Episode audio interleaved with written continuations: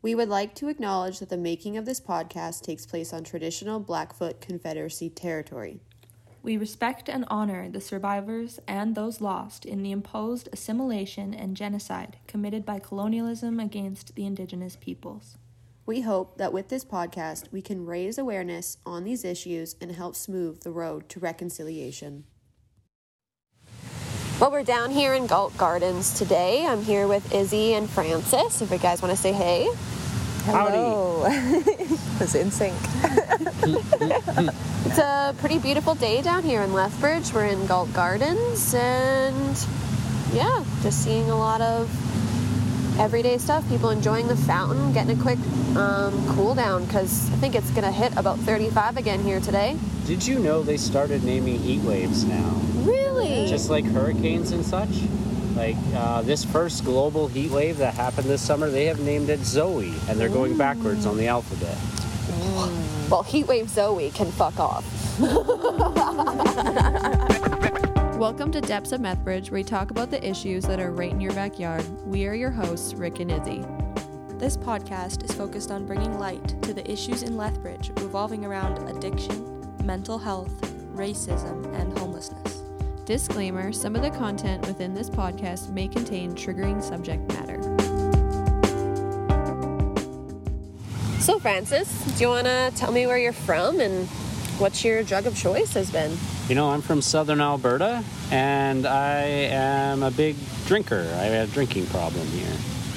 Recovered drinking problem, or always recovering, I guess, but yeah. That's fair. And how did you say we know each other? Uh, we met through the program. Um, I think we met the second time I checked myself into the detox center there. And after the third time, you became my sobriety counselor, and we've been chatting ever since.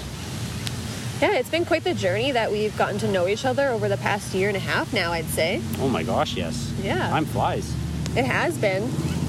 And when did you say you first met Izzy? I met Izzy, I believe. Probably like fall. yeah, probably the Fall, fall. last year.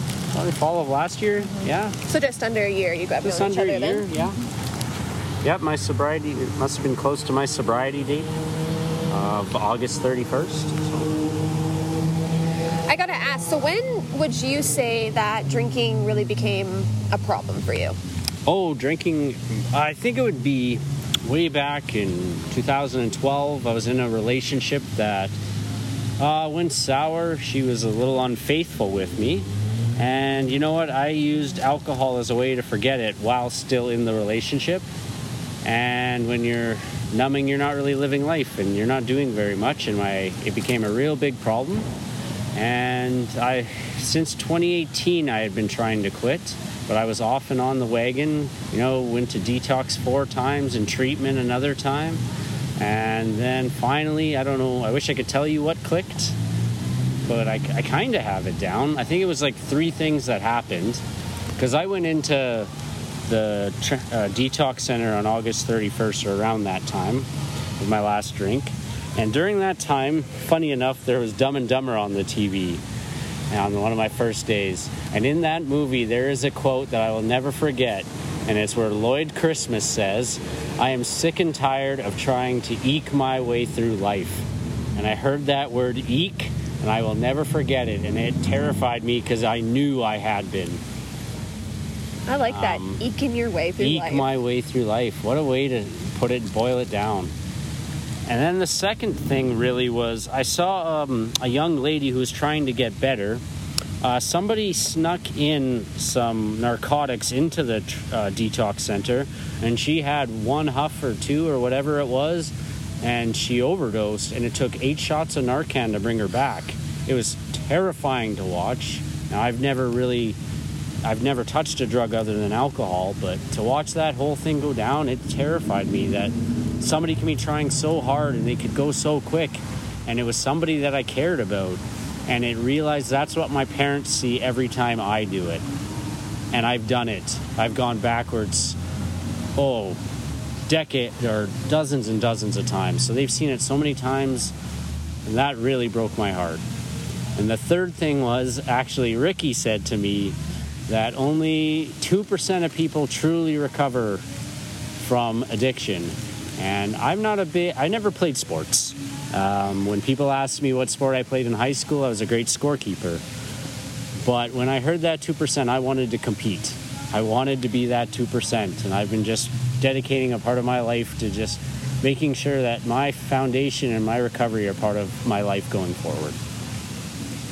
I really like that. Those are amazing points. Thank you, Francis. Would you mind just like outlining for me? Like, it seems like there is this idea that ha- people have that homelessness is something that could never happen to them.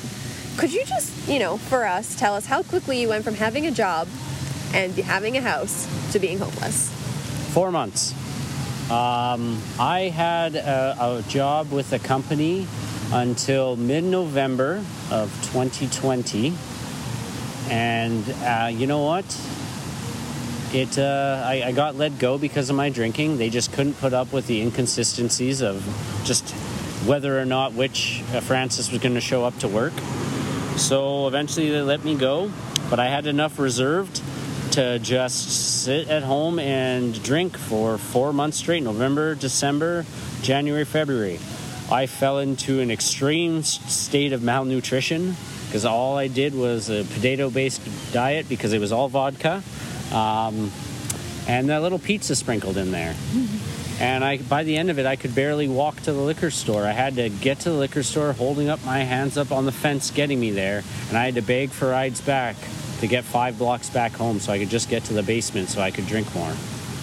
Um, and February, the the guy, because I left the place pretty dirty, he said you got to be out at the end of February. In February 2021, my parents put my stuff in a storage locker, and then they dropped me off at the shelter and said, "Here you go, figure it out." And rightfully so. I had to I had to figure it out. No one's going to change, but I can only change myself. So it was a process of figuring that out, and it still took about six or seven months before I truly accepted that I had to change what was behind the eyes and between the ears, and it was my mindset going forward. Were you angry at everyone at first?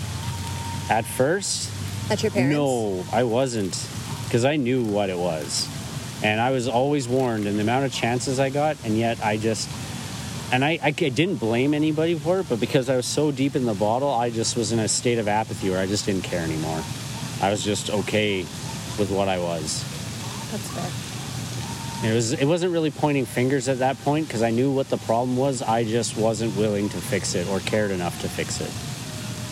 And for everybody listening, where are you now, Francis? Um, I have a full time job where I wear a shirt and tie every day. I have repaired almost every relationship in my life, but you know what? Both did not come quick. Both came with the start, and that was making sure my sobriety had a solid foundation before I moved forward. And I knew it took about six months before I went for my interview at the position I'm currently at. And when I got that, I wanted to celebrate. And I knew one of the first things I had to do was go back to AA. And I had to go to meetings because I knew that foundation, none of it was achievable without my sobriety. So I had to make sure that was in the forefront of every action I had going forward. And yeah, like I said, I have a place to live. I'm paying full rent. I am paying off almost every debt I have in my life. Just a small little student loans left that I mm-hmm. took out 12 years ago. And to even say these words are just unbelievable to me. like it's just been quite the transition. And I have Ricky and I have Izzy to thank for that.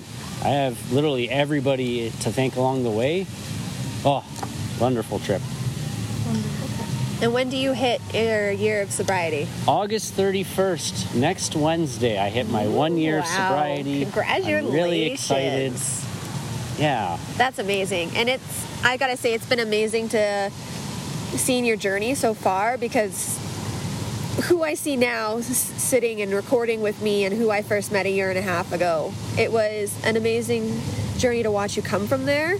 And it's just a humbling experience, I think, of anybody who's been that far down and to come so far. And then I think you have this huge just want to change the world and help. And you do that now through your job. And in so many ways, you want to change lives. And you see that in me, how I want to change lives. And it's so cool taking that atmosphere and taking that positive and wanting to go forward with it. Yeah, a lot of life is just knowing your why. Why are you doing this? And one of my biggest drives is I will not be remembered for that. I will be remembered for dedicating my life to helping others in whatever facet I can.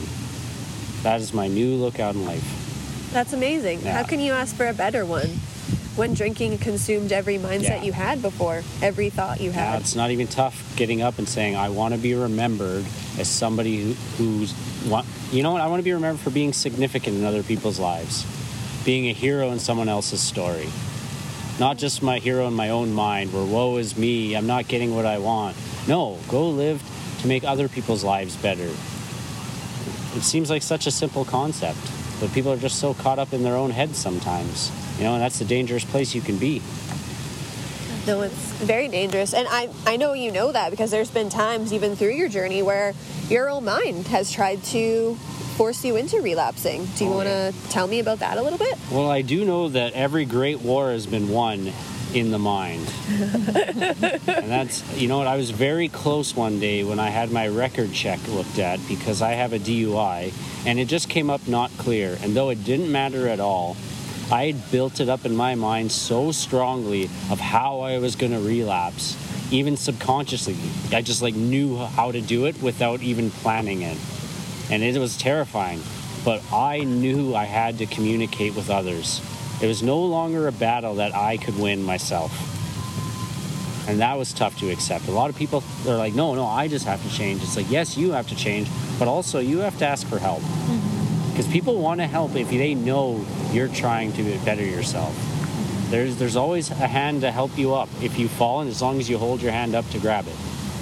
Do you think that made a big difference for you, is having somebody that was there readily available, like a recovery coach? Do you think that made a big difference in your life? Absolutely. I looked forward to every minute that I got to spend with Ricky during my recovery. Hundred percent. I look. I had it in my calendar how excited I was. I knew because we'd be talking about stuff that at the time I didn't trust with anybody else. Now, I, now that I've built up some more relationships in my life, I open up to different avenues and different parts of my life to different people, and it's not all alone you realize you're not actually alone once you start opening up. People are there to help mm-hmm. as long as you ask for it. You think without that first initial person to be there step by step, it wouldn't have been that way, though? Gosh, no. I think that it's so spread out at facilities like the Detox Center and not as one on one where I think people really need because it feels safe. It's tough to open up in front of a big group of, big group of people. I remember my first experiences at AA. It took me about seven months before I was able to be like, hey, you know what? Here's one issue I have, and here's actually my backstory. It took seven months. Whereas if I was sitting one on one with somebody, I could do it within weeks where I was completely honest because I got the true feeling sitting one on one with somebody. When they were vulnerable with me, I could be vulnerable with them on a one on one environment. It seems to be that there's a lot of suggestions in Lethbridge just about what could make a difference to help people in their recovery journeys. Do you think more recovery coaches could be that? A hundred percent, I believe that. I think for every person there should be a recovery coach. I know that's not feasible, but it would, sure would help. Even But one to every 10 people, one though. to every ten people is absolutely possible. it is. Because I, I think uh, the stats are out there. They know what it is in Lethbridge. It's rough right now, and we need help here. I see it every day, and I wish I could help, but that's not my expertise. But there are these recovery coaches. That's their expertise to help them. We just need more of them. We need more people getting that message out. It is. I think if people knew more that if there was this job that people really responded to and did well in their recovery, that we could get more funding for it. I think it's just people don't realize that this could be a big thing that makes a difference. Absolutely, I agree 100%. Did you, um, Francis, I just want to ask, notice any kind of like biases or perks that you ran into while in Lethbridge? That you went through this city, through the systems, through the facilities. Did you notice any racism, any biasm, any perks that you may have received that others did not? I think so. You know, as a straight white male, I, you know, you don't run into too much stuff, but you see a lot of it during the recovery process in Lethbridge. A lot of prejudice towards Indigenous people. Um, it, it seems like they just expect them to lash out, and when they do, there's like it's kind of like a pushback instead of okay, why are they lashing out? What can we do to help? It's just they expect it, but eh, but people of Caucasian they'll lash out too, and there's a little more forgiveness on it. I find there's a little less, you know, get out of here. Did you find you found more freedom to move around the system than others did? Yeah, I found it a little easier. I can be honest. Um, you know, we, we came up with a plan at the start that I would go out every day and come back. And I don't know if that was ever offered to anybody else. I don't know everyone's situation though, but I didn't. I just told them that was my demands going back into detox, and we made a plan. Would you say that your attitude though also helped contribute that to the responses from workers that you got? Because you always had a very, very positive attitude. Absolutely. They, they know who's dedicated to recovery. They, they know when somebody's not using it as a bed, that somebody's actually there to get better or to give it another shot. It's and they will focus on that. And there's nothing wrong with that part. Because, and yes, you have to give everyone the shot, just like everywhere in life, because my philosophy in life is just see the potential in everybody. But if people aren't going to gra- rise up, sometimes you have to focus on the ones who are rising up and really help them. But you can't forget those who aren't, because maybe they don't know how to ask, they don't know the right avenues, and maybe there needs. That's the whole point of the recovery coach who can go through them and meet with them and kind of show them the avenues. Make it more a person-centered approach, Yeah. a unique approach for It everybody. has to be a unique approach because the whole the whole journey is so individual. It really is. Everyone's issues are very very unique. It is. I, I I really like how you put that. You know, you see how it just needs to be a more person-centered approach, not just this is the one way it happens. No, you can't paint with brushstrokes when it comes to recovery. It's not the same approach for everybody. No, not at all. Do you have any suggestions that you know, as you've gone through this system in the city, that you'd have to maybe improve it or just to get people to maybe listen to different areas? Well, I know they are building an actual transitional housing, which I've yet to see that operate yet. And until it does, I think it's a great idea for people who want to get better, a place to act, start integrating into society. But I, I don't really have the answers. Like, I, it's not my expertise. No. But I, I wish. I wish I had the answers because I would switch careers immediately to help as many people as possible. But you know, just I don't know, more transition, but proper transition. It can't be just, oh, here's a place to go. Now here, go do life, but we'll check in once a week. No. Well, that's not actual transition. It's Housing programs, support. how to apply for housing, how to apply for jobs, resume building, mm-hmm. How to cook, how to how to cook, shop. how to grocery, how to build a budget. I know they have like mm-hmm. brushstroke ones, but maybe sit down with maybe two or three people and do that. Not if you do it with 15 people, you're going to get 15 people at different points of their recovery. Mm-hmm. Exactly. Really are. I think that's where the recovery coaches then again come back into play because they follow people outside of organizations. They follow people into their housing. They follow people through everything. And it comes back to it just really sounds like people need more one on one help with their recovery. And if the city really wants to help in some way, I think that's the big thing to put money to. And, hopefully, city council can listen to is people need more one on one. We need recovery coaches. And that funding keeps getting pulled everywhere.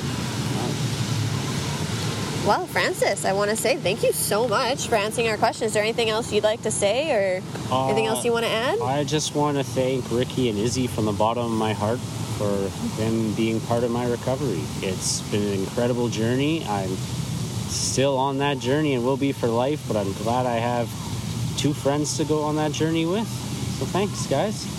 Well, thank you, Francis. And you know, you've been a big part of my life, and a big part of our relationship came from the fact that both of us are recovering addicts, and we had to share in that vulnerability. And you've been an, now an amazing friend, and I thank you for that.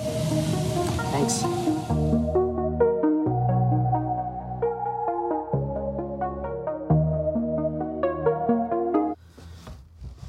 Izzy and I just wanted to take some time to kind of talk about the little hiatus that we have taken the last month and a half from working on the podcast. It's been really hard for us, but we wanted to address it as we both need to take some time for our mental health. Izzy, do you want to go first or you want me to? You go ahead, Ricky. Okay. All right. Um, well, I've been doing some EDMR therapy to kind of look at my past traumas that really fuel my personality disorders and my addiction sides. And I have elected as a person to go untreated medication wise for my mental health and personality disorders so that I can be my most clear self because I want to be a therapist. But in turn, in order to do this, I have to hold myself to another standard and heal all my trauma that fuels those parts of me that nobody wants to admit that are manipulative and hurt people all to get ahead, which is a big part of who my addiction side of me fueled, fueled. And that's a big part of the trauma I grew up with. And that's something that I need to face and not let it affect personal relationships like it really does. So that's something I've been personally working on so that I can be a better self and be a better therapist so I can truly help others the way I want to.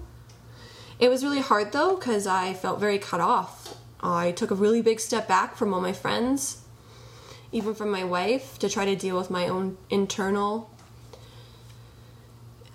demons, I guess would be a good way to put them. It wasn't easy. Um, I've always been very much a staple for all my friends and their mental health and always to be where they're at no matter what. But I found myself unable to do that. And it was really hard mentally and even physically. I felt just exhausted. So I've decided to really put the work into myself so I can be there better to support those who I love. Because they are the people you love in your life, whether that's your made family or your blood family. That's what's most important and how you treat them and how you treat those around you. And I wasn't doing that to the best of who I could be. And that's why I needed to take a step back in my life. But it is it is something that wasn't easy, but I definitely wanted to take the time to share that with everybody because I think we need to talk about mental health more and talk about the sides of us that we don't like so that we are forced to change because when we are uncomfortable, that is when we change. No one changes when they're comfortable. Absolutely.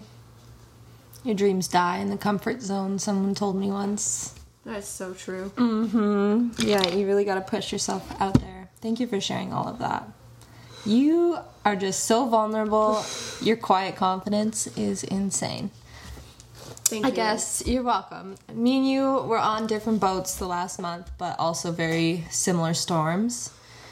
Um, I was battling a lot with the fact that I definitely overbooked myself this summer. It felt like every weekend for the past four months I was off doing something, meeting with different people, going camping, played a lot of slow pitch, and like just felt like I was never taking a second to stop and breathe.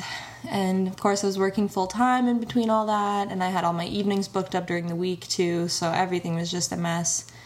And um, I have been realizing that I've also done this at another stage in my life, which was when my mom passed away. So I started to realize hey, I bet you I didn't take the time to grieve my dad's death just like I did with my mom. So I'm probably going to need to do that soon. And so now I am building up my strength to try so hard to go 100% sober in the fall. Right now, I am actively using nicotine, weed, and I would say alcohol. Alcohol is more recreationally, but I've been really trying to change my relationships with these substances. And I know that I'm not going to be able to grieve when I have those substances on my side because I know that I use those as a distraction and a bit of a numbing. And it keeps me happy, keeps me functional. Like, I'm still a functioning member of society, still working, paying rent. I'm going to the gym so frequently, it's insane. I have a great group of friends. It's just these substances have kind of been a crutch for me, and I know that I need to try and walk on my own soon. So that's been really hard. But on the plus side, I found a really good partner who I am very excited to be with, and they're extremely supportive. And I'm very excited to do this, knowing that I have them by my side. And on top of that, I have a great group of friends, aka roommates as well. So I am really nervous for the fall, but I know that I need to do it. So that's what's keeping me going.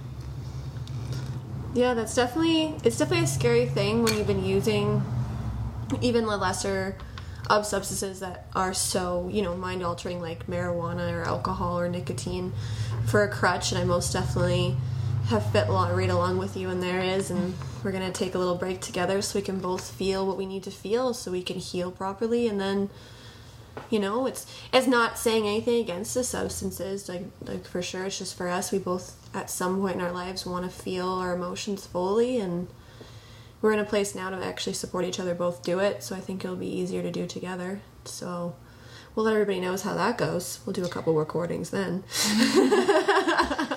Absolutely. And honestly, even just knowing that I have you on this journey has been so nice because even just this morning, I was feeling so much shame around my substance use that it I ended up talking it out with Ricky because Ricky said to me, "Hey, we're gonna go downtown today. Are you ready? Like, you got 40 minutes." And I was like, "Whoa, dude, yeah." So since we had that plan, that talk a couple hours ago about going downtown, I've um, I've actually discovered I'm going through some stuff right now emotionally, and so I loaded it all out on Ricky. I was like, "Hey, so I'm feeling a lot of shame. I think." I just I feel like such a bad person. All those negative stigmas about substance use that society has portrayed on me, I'm now portraying on myself even though I know I don't believe in those stigmas and those negative things. I was still feeling like I was such a sinful person and I just like was like literally the bottom of the barrel. I'm like the last person who should deserve anything good, which fucking sucked this morning. And then Ricky talked it out with me and we figured out the root behind those emotions and that is because as a child growing up my parents were obviously alcoholics and so any conversation i had with anyone any adults even in particular outside of my parents it was always well your parents are alcoholics. Like your mom i wish she would just stop drinking. Like i wish your dad would just stop drinking. I wish they would stop smoking even cigarettes. So cigarettes are going to kill your parents and like even just stuff like that it's been resurfacing. And so, those things that were told to me about my parents when I was a child, I am now telling myself. and so what you have to remember though is is did your parents love you Yeah. were your parents bad people No. Were your parents victims of a broken society who didn't have any support and used their addiction as a crutch? Absolutely. Does that, does that make them bad people or bad parents? No. Did they love you to the best of their ability every single day? They did. Then that makes you so much wealthier than so many others. And I'm sorry that your parents didn't have the support they needed. Me too. But you and I, we're gonna change that, bud. We might as well. Because fuck it, the system's broken. Yeah. And feeling like this sucks. And no one needs to feel like this. No. one needs to be ashamed for something they can't control and need help with. Yeah. Blaming victims is never going to work. Mm-hmm. We need to fix the problem, and addiction is not the problem. Mm-hmm. It's just a consequence of what is happening in someone's life, and that is how they cope. Mm-hmm. It is a symptom. It is not the problem. People need to stop looking at the addiction 1st Look at the person. Izzy, you're one of the most empathetic people I know, and you've gone through most horror. And why do you think that is? Because of who your parents were mm-hmm. as people. Mm-hmm. Not addicts 1st mm-hmm. people first. Because you're a good person first. They were good people first. And I'm sorry that their addiction won in the end. But it doesn't have to be that way for everyone else. You just you say it so wonderfully that like when I start talking about this to you, I'm feeling like crap, and then by the time I'm finished, I'm smiling. It's like a fucking weight has been lifted off my shoulders because you brought to light the fact that like it's okay. It is. It's okay. This is normal. This is not something that I need to feel crappy about. I don't need to beat myself up over more. Like I've already been through enough shit. I don't need to be rude to myself. I need to be gentle. I need to be compassionate with myself. I- I Vulnerable. need to be And connect. vulnerable. I love. I have a love hate with that relation with that word. Love hate relationship with that word. It's kind of weird. The system's kind of always designed, and society in general is kind of designed to keep you depressed, keep you from connecting, and keep you from being most vulnerable with people. Because when we connect and we're vulnerable and we come together, we're extremely powerful, and we have the means to change policy and mm-hmm. affect change. And that's scary. Mm-hmm. And it should be. Mm-hmm.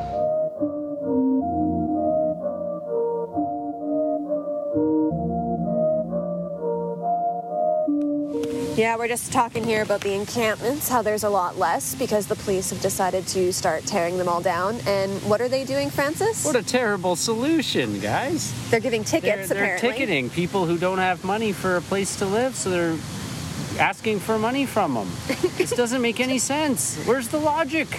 They're literally going to use that ticket to wipe their My butt. And it's going to be great. I hope they do. And then I heard that they were going to open the civic center for people to stay. What a great, great idea! You know, indoors, Another shelter, which is highly needed. not not bad idea. But then the classic NIMBY comes up, a George Carlin quote: "Not in my backyard." Nobody wants it, but like everyone wants a solution, but they don't want to actually get the solution. Nobody wants to see the solution. Nobody wants to see the Nobody wants to see the problem. Wow. I think it's just going to it- fade away. Sweep it to the north side, to the side. Seriously though. This city is the biggest hypocrite ever. Oh, we need solutions. We need to fix this. Oh, well, here's the solution. Oh, no, we can't see it. Oh, my goodness. we better freak out about it. Unreal. Oh, my goodness. This city is so funny. They could fix this solution if they wanted to, but it's so funny when they say too, like the police are coming downtown for public safety. And then they want to tear down people's camps. You're not there to protect anyone but the property owner those tents are sitting on. Congratulations, you just protected some grass. Yeah, Woo! unbelievable. Really good job, city. You protected some grass. concern. The grass that people This, are on, this not the isn't people human dying. lives. human lives. Like these Like- are people. It actually is. Like that's the thing. These We're aren't just pawns on a chessboard you can move around. From A to B, no. Because there's a chessboard right in front of us too at this moment. Oh, unreal. I love how the city loves to put little things like that. Oh, we have picnic tables with chessboards. It's a friendly downtown. Yes. Really? Maybe just some housing, some supportive programs. No, that's crazy. But a new playground. Yep, that's Oh, feasible. Yes. How much? That's a five hundred thousand dollar playground that they want to put in this park. In a park that no one wants to come near. Yeah. Because there's so much crime and homelessness and drugs. And then I'm like, but sure, no one can use the park to live in. But let's just turn it into I got a playground. solution. Just ticket them. Gosh, no. It Yeah, doesn't that's- work. That's gonna that's gonna survive it all. It's really funny Oh. that people are starting to finally see even just like what the police do. It's like, are the police really there to protect and serve? No. They're there to sit, put city council's agenda forward. Yeah. Truthfully. Yeah. The police work for city council in the city. They don't protect people. They're there to protect people. They would tell the city, well, the homeless people have nowhere to go and they're safe there, and we're going to monitor and make sure they're safe there. If they were for the people, they would do that. Absolutely. Yeah. Ticket them. Don't bring them to jail because jail costs money. We'll just mm-hmm. move them around and mm-hmm. hopefully we find a place where people Right. don't complain enough that they're there. Yeah.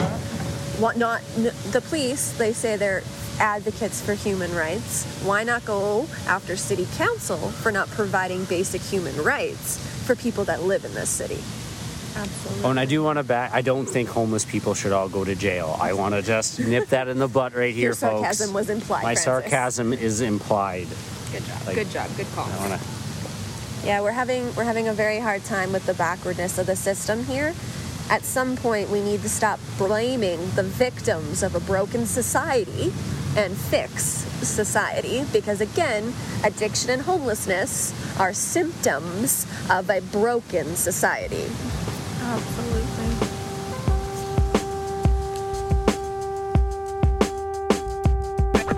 Thank you for listening to this episode of Depths of Methbridge. We are Rik and Izzy. Follow us on Instagram at MethbridgeYQL or on TikTok at Methbridge. If anything this podcast triggered you and you feel in crisis, please do not hesitate to reach out and call the crisis lines. Catch our next episode on the 20th of every month. Have a good day, humans.